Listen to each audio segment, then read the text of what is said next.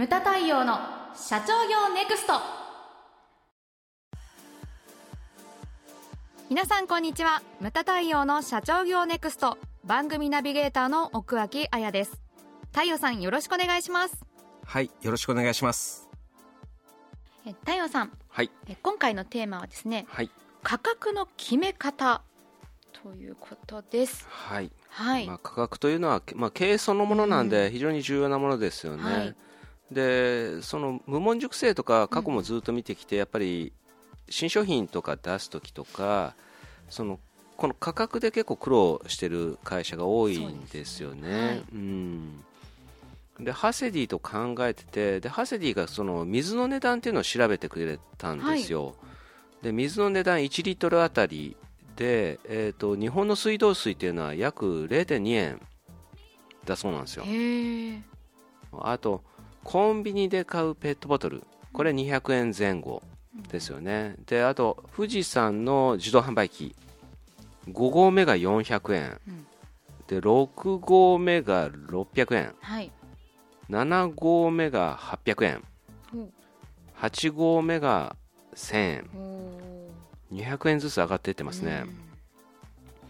でこれはだから運搬コストなどなどですよね。ですね。で富士山ってどうやってき、ああの上げてんだろう？人が担いでいくのかな？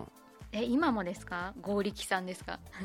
あなんかね、えっとどうか大勢かどうかテレビで見たんだけど大勢かどうかはあのもうあれですよ。人が担いでやってましたね。でほらなんかほら板の上とかをこう歩いていったりしなきゃいけないんですよ、はいはい。でその上で人とすれ違ったりとか、うんめちゃくちゃ大変なんですよね。だから運搬コストですよね、うん、それに見合ったもの。はい。だから人がなんていうんですかねそのこうありがたみを感じて買える値段っていうかそのバランスですよね、でそこがこう多分これぐらいだと僕も思うんですよね、うん、富士山登ったことないけど、うん、多分富士山の山頂でカップヌードル売ってんのかな？前テレビで見ましたけど、はいあれのカップヌードルの値段がいくらかは知らないですけれども多分1000円ぐらいでも喜んで多分買うと思うんですよ。そうですよね。間違いなく、うんううん。ん。で需要と供給によってやっぱり価格っていうのは変化していたりもするじゃないですか、はい。で最近ではほらカタカナ嫌いだけれどもダイナミックプライシングはい。なんていうのが出てきてますよね。これはあやちゃん説明できますか？うんと需要と供給によって価格を変えていく戦略というか、価格戦略はいですね、そうですね、はい。AI とかを使ってね、はい。AI がその判断をするっていうのが結構ありますけれどもそうですん、ね、それ取り入れてる会社が結構ありますよね、うん。だから季節変動もそうですしね。いろんなものによってそのなんていうかこのお客様が集中する時期になると価格が上がったりとか、閑散期になると逆に下がったりとか、そういったものをこう取り入れてる会社っていうのがうちのお客様の中でも出てきてるみたいなんですね。うん、でちょっとダイナミックプライシングについて、えー、と取り入れてる会社っていうのを調べてきたんですけれども、例えばホテルさんうんうん。なんかもそうですね。そうですね。もう、うん。古くからやられてますよね、ですね、うん。で例えばその集中する沖縄なんかもそうなのかな、うんそれから京都であったり京都は激しいです一番。あうん。そうですか。桜の時期と紅葉の時期ですね。あそう。私も一番京都出張がある時に限って高いみたいな、ーううんん。これだからなんていうかそのねビジネスで行かなくてはいけない、うんうんそその時期に行かなくてはいけない人にとっては結構きついあれですけれどもね。うん、あとはほら USJ さんですとかも入れてますよね、うんはい。でそしてだから夏休みとかになると高くなるのかな、あと春休みか。大学生が、ね、一斉に休みになる。そうですね。USA さんなんかその季節でも変わるしん。一日の中でも、あの何時間え？一日の中でも変わるの？一日いる時と、うん。あと夕方だけとか結構なんかいろいろプランがあってちょっと多いんですよね。はい。価格設定が多い。価格設定が多い。はい。そうなんだ。あと調べたらローソンさん、うん。これはお弁当とかその賞味期限が近づいてくると,、えっと値引きはしないけれども、はいはいえーポイント還元があついてくると。だから実質値引きにやってる。だから現金的にはそのままなんだけれどもねポイントがついてる、それ。うん、ーうんうん。それはすごいいいと思うんですよね、SDGs の観点からもね、はい。食品のねあの廃廃棄はい。を少なくするというのはいいと思います。あとはあの J リーグのね横浜 F はい。マリノスさんはこれはだからホームグラウンドでその対戦カード人気のカードとかあるじゃないですか、はい。そういった時はチケットがこう変動するうんっていう風なことを取り入れてるらしいですね。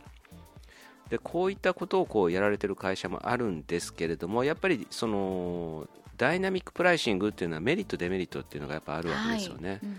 その企業側は収益拡大とかをできたりもすると。はい。しかしそのデメリットとしてはそのお客様からその過剰な値引値決めっていうのがお客様の反感を買うそうですよね。うんでさっき言ったようにそのホテルがそのビジネスで使わなきゃいけないにもかかわらず値段がめちゃくちゃ高いとか、うん。だってサービス自体は変わらないんですもんね。そうなんです。同じなのにっていう。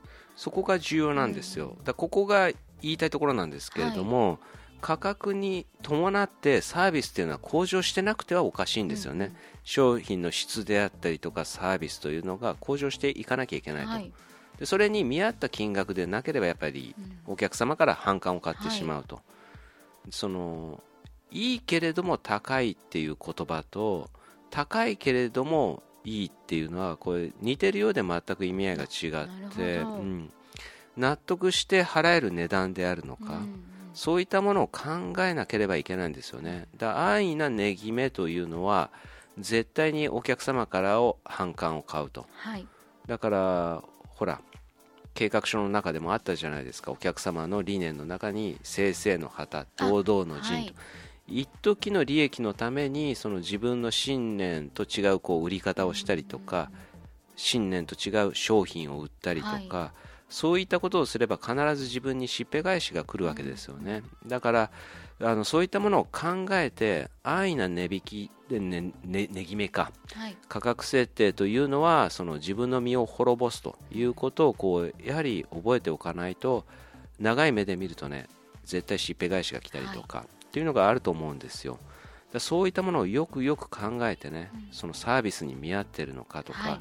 商品に見合ってるのかとか安易に決めないでそのそういったところを熟考してそしてうん。間違えずに値段を決めてほしいです、だからもう一回繰り返しますけれども価格というのは経営そのものなんだということをわ忘れないでほしいとい。うふうに思います、まあハセディからカンペが出てますけれども、富士山山頂カップヌードル800円だそうです、800えー私は1000円でも出しますけれども。